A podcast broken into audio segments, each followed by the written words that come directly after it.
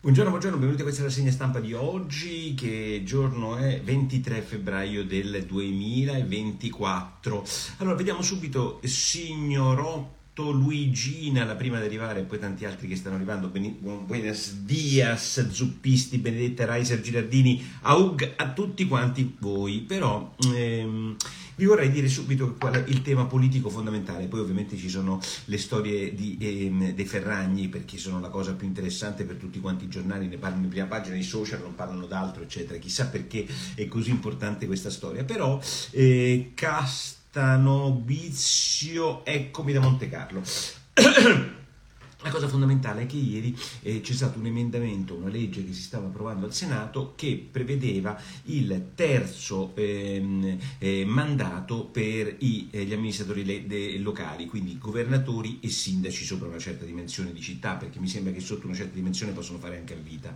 Intanto ringrazio Valentina Militerno De Romedis per la sua donazione. Mettete insieme tutte le vostre donazioni, non ne fate una poca e andate sullo shop a comprarvi cappellino o la pochette, piccolo spazio pubblicità. Però il punto fondamentale di questa vicenda cioè dell'emendamento sul terzo mandato, sapete qual è? Che il terzo mandato, poi vi dico quello che penso, ve l'ho detto eh, mille volte, ieri eh, hanno votato contro tutti praticamente i partiti, Movimento 5 Stelle, il Partito Democratico, Forza Italia, le eh, Fratelli d'Italia, tutti hanno votato contro il terzo mandato tranne un partito che tra l'altro è il partito più vecchio del Parlamento che si chiama la Lega di Salvini e questo è un motivo che secondo alcuni giornalisti giornali avrebbe dovuto spaccare la maggioranza, perché la maggioranza ha votato in maniera diversa, la maggioranza che guida il governo, sicuramente il giorno prima stavano tutti insieme sul palco della Sardegna, dove peraltro Fratelli d'Italia aveva fregato il presidente della regione all'uscente che era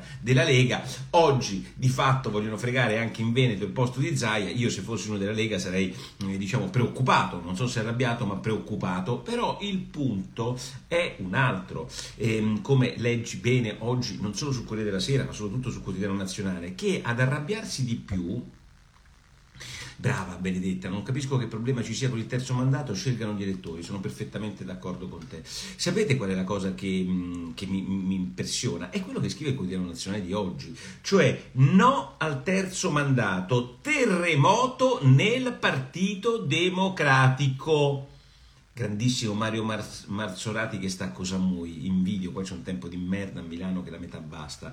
Cioè il terzo mandato e la, il fatto che non sia stato votato la, e la possibilità di andare al terzo mandato ha fatto arrabbiare più il Partito Democratico di quanto abbia fatto arrabbiare la Lega e il quotidiano nazionale ci spiega che c'è stata una rivolta dei sindaci e dei governatori ehm, eh, del centro-sinistra eh, contro il partito. E tra l'altro ad essere molto arrabbiato su questa vicenda è un governatore che pesa molto come Bonaccini, che secondo le cronache dei giornali di oggi sarebbe furioso con la Schlein. Allora io penso che nel governo ci sia un bel casino perché se mh, Salvini sulla Russia, eh, sul ponte, sul terzo mandato, ha una posizione diciamo un po' diversa rispetto a quella del governo. Beh, insomma, il governo a forza di dati schiaffi, quello lì eh, probabilmente prima o poi gli schiaffi è un incassatore, ma potrebbe anche arrabbiarsi e dire sapete che c'è di nuovo, ciao cari.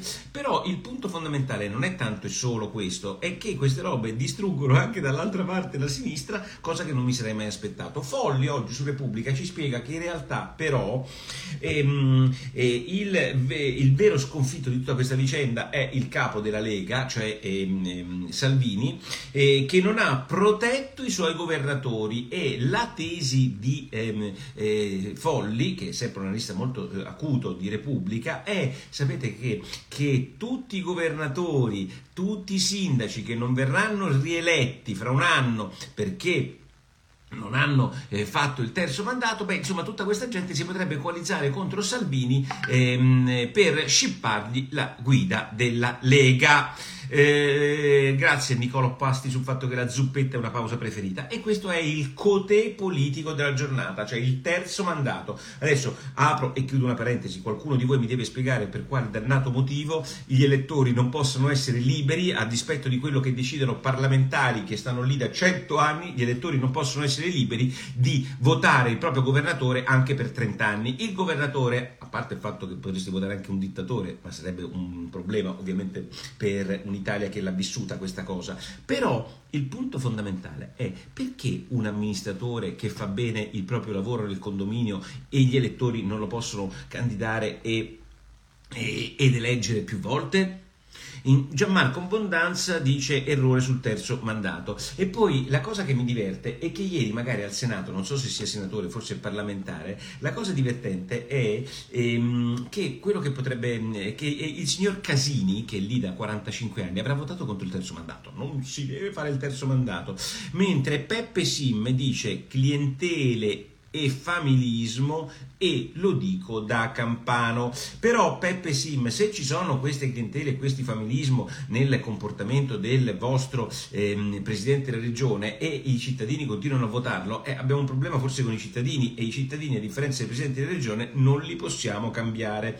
Seconda cosa, separazione di eh, Ferragni e Fedez e qui ehm, voglio dire c'è un pezzo che vi aspettate, diciamo non scontato perché sia banale, ma scontato perché me l'aspetto della verità di Belpietro Pietro che dice l'epilogo degli influencer. Questi erano influencer che in realtà perché sono attenzionati, come si dice in termine questurino, molto dai giornali? Ma perché avevano posizioni politiche, facevano i fenomeni, andavano a dire robe politicamente corrette, e sentiti libera era quello che ha detto la Ferragni quando va a Sanremo, attaccavano eh, partiti politici e posizioni politiche i due. Però il punto è un altro. Il punto è un altro, che nel, eh, il punto è quello che leggete sulla prima pagina di eh, Corriere della Sera, Gramellini.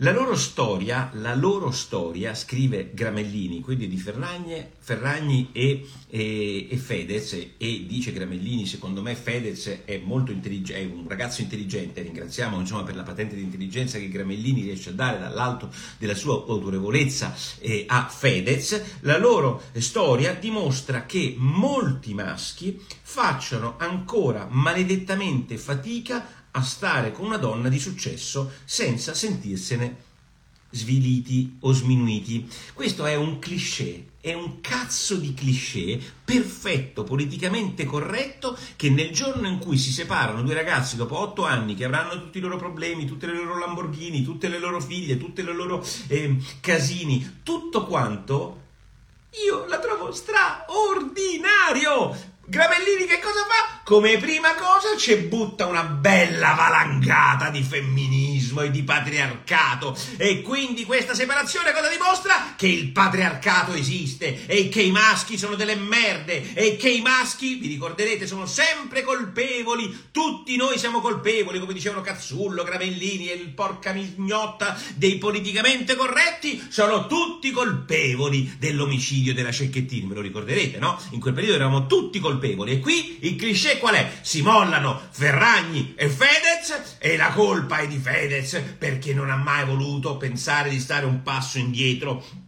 da una donna, eh, eh, cos'è che dice? La loro storia dimostra che molti maschi facciano ancora maledettamente via stare con una donna di successo. Fantastico, fantastico.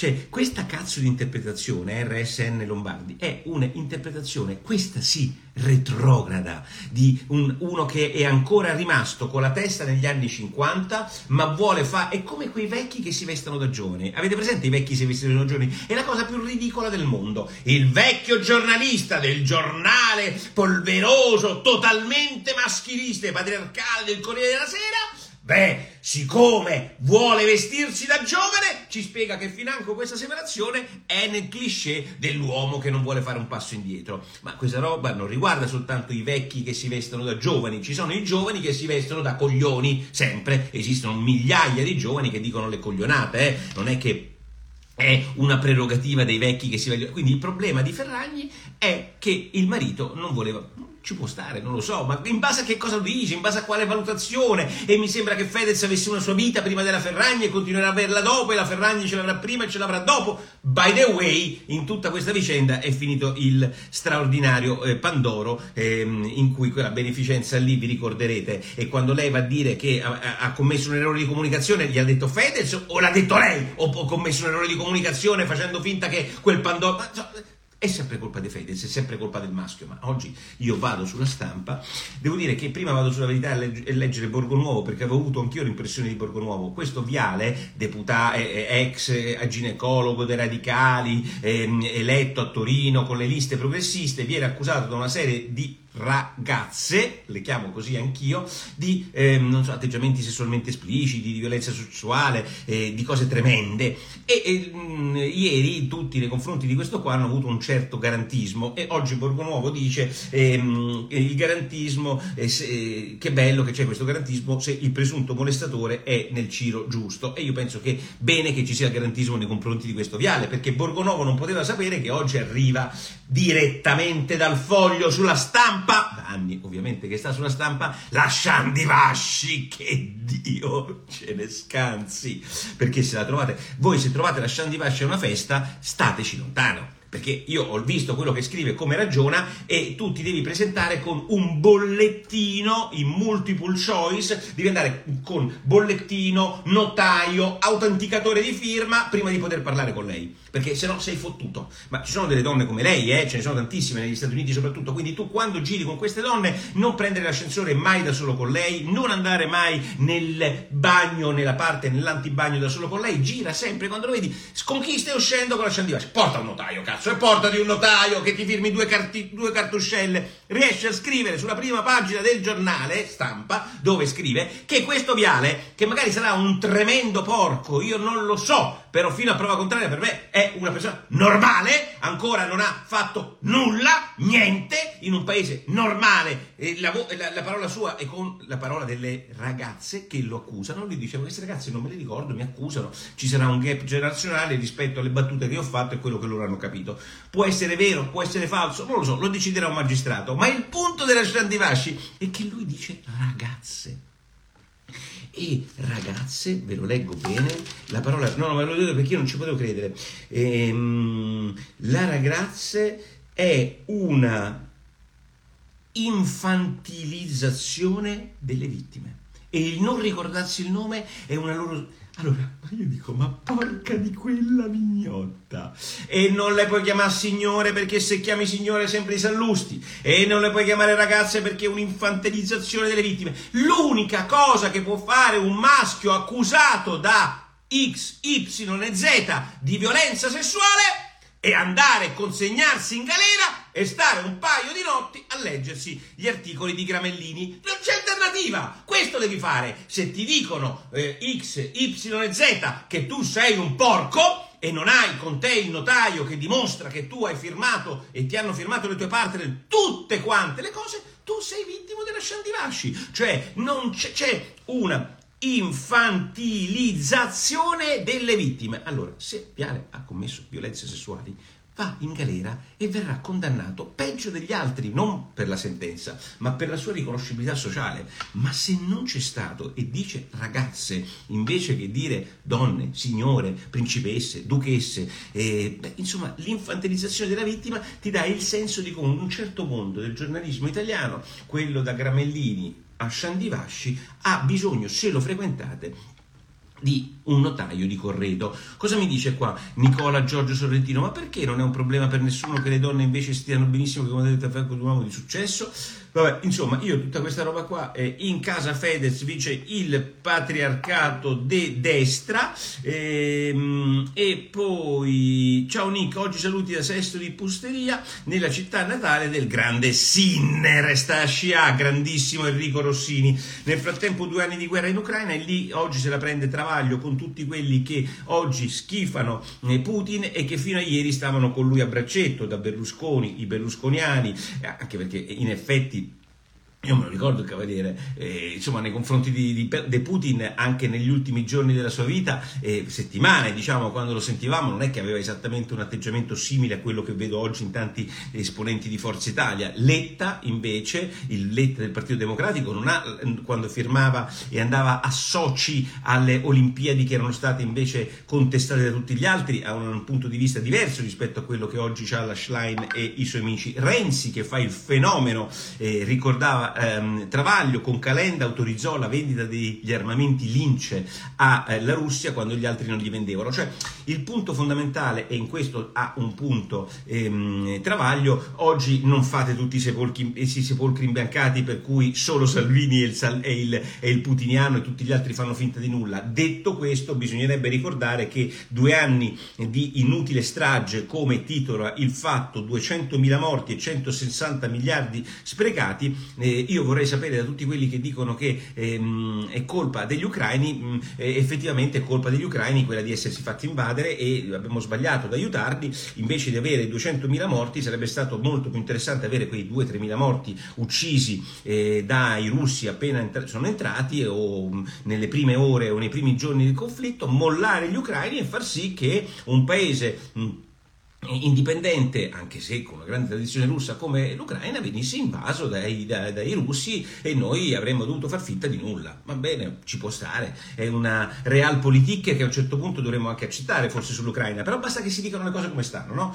Dobbiamo fare invadere l'Ucraina e la Russia. Saluti da Sesto di Enrico Rossini, Antonia, Valerio, grazie, grazie. Nel frattempo, eh, ovviamente non lo troverete mh, nelle prime pagine dei giornali, l'Eurovision, il eh, sistema di canzoni canzoni eh, europee decide che una canzone, la canzone che rappresenta Israele forse non viene ammessa all'Eurovision perché è politica. È fantastico. Cioè se tutti dicono genocidio, quindi va perfetto di Israele nei confronti di Gaza, se il rettore della Luis stringe la mano al, ehm, pre, all, all'ambasciatore iraniano, cioè se si ha un atteggiamento contro Israele, quello sì davvero politico, non c'è problema. Ma se un israeliano si permette di dare un palco e ricordare il 7 ottobre in maniera vaga, come fa la canzone israeliana, beh, quella canzone non viene accettata. Vedete, questo è, mm, come posso dirvi, è il doppio pesismo straordinario dell'indignazione a eh, reti mm, unificate. Nel frattempo Cerasa ci racconta che potrebbe per avvenire una cosa di cui si favoleggia da anni, cioè le nozze tra Unicredit, Generali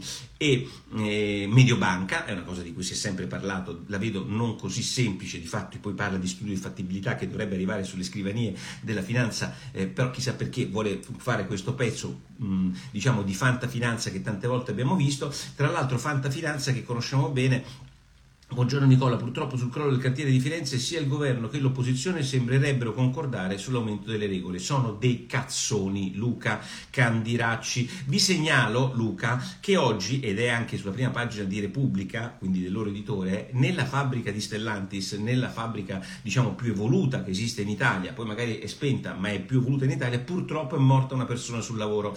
Allora, è morta una persona sul lavoro che stava riparando una macchina, però non stiamo, eh, e pensate che in quella fabbrica non ci sono tutte le regole, tutti i controlli, tutte le sicurezze, tutti i dirigenti, tutte, tutta la formazione eh, io penso purtroppo di sì, e il problema è che quegli incidenti sono quelle fatalità che gli esseri umani dell'Occidente forse anche giustamente non accettano. Non siamo più nei libri di Dickens, siamo nel, nell'intelligenza artificiale e quindi l'idea che ci possa essere degli uomini che muoiono in fabbrica è una cosa che non accettiamo, ma quella morte lì ha un peso diverso rispetto a quella di Firenze, ovviamente i numeri sono diversi. Boom di invidia che non è un sentimento brutto dell'uomo, ma è un vizio del brutto dell'uomo, ma è una società che produce produce microchip eh, per l'intelligenza artificiale, ha fatto 22 miliardi di fatturato, mol, triplicato rispetto alle attese e cosa fa questa Nvidia? Fa i chip per l'intelligenza artificiale e siccome questa roba è andata così bene ieri in borsa, sono scattate le borse di tutto il mondo. Nel frattempo però la Banca Centrale Europea in rosso 1,2 miliardi di rosso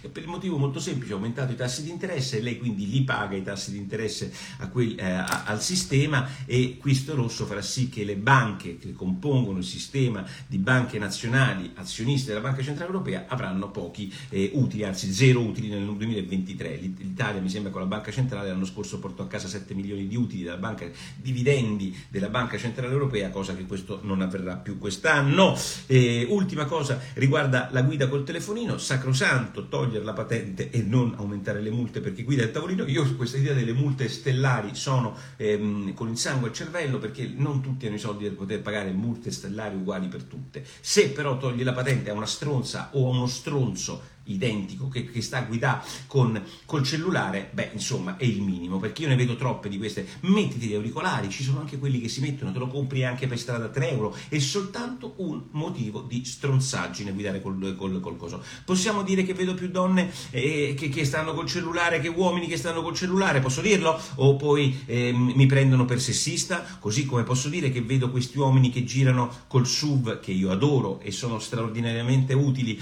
eh, col SUV taggato Ticino che quando arriva a Milano se ne sbatte i coglioni delle regole e vanno ovunque e pensano di essere qui in Italia padroni che non sono in Svizzera perché gli fanno un culo così e quindi quelli li dovresti prendere per l'orecchio. Io per i SUV targati Ticino che arrivano a Milano e che fanno come cazzo gli pare sono per il bazooka. Cioè ci dovrebbe essere un eh, gruppo di eh, polizia armata con dei bazooka, ma bazooka, bazooka quelli eh, che, che, che, uccidono, no? Questi eh, poliziotti armati con bazooka vedono, in genere sono dei mercedesoni, vedono il mercedesone là, o eh, vedono il mercedesone, cosa sa? Ticino? Ticino, dove sta andando? Corsia preferenziale, BOM! E scoppia!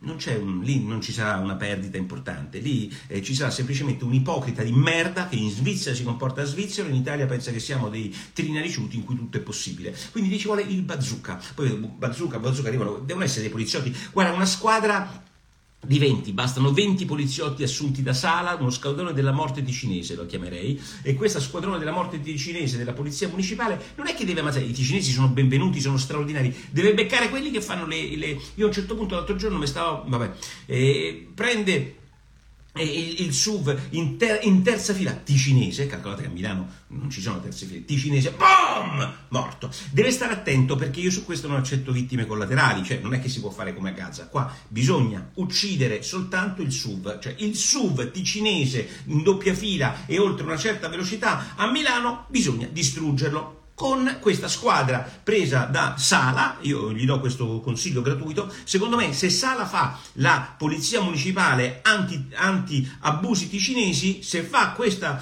ehm, mm, questa squadra, beh, eh, rivince le elezioni. Nicola, il 60% dei sub targati Ticino sono di italiani che li hanno in leasing. Ecco, uguale, cambia niente. Se sono italiani, ancora peggio, hai ragione Alessandro. Se sono italiani che ce l'hanno in leasing là non c'è soltanto il, il, lì non c'è soltanto il ehm, bazooka, cioè la tortura del guidatore. Bene, ehm, dopo queste stronzate finali io vi do appuntamento come sempre con la zuppa di domani, eh, Rosaria Scialabba ehm, eh, devono essere eliminati, sono tanti eh, i ticinesi in civile, vai di bazooka, ma non so se sono ticinesi, forse sono anche italiani. Cioè, poi Nick, c'è il truffatore che risponde alle risposte i dati bancari, dove sta? Dove sta? Dammi il nome, dammi il nome di questo cretino, porro, um, ma chi se ne frega dei due feffè, eh, va bene, Amedeo... Mm, Vabbè, non riesco a capire chi cacchio è quello che, che chiede i dati bancari. Comunque, se qualcuno qua chiede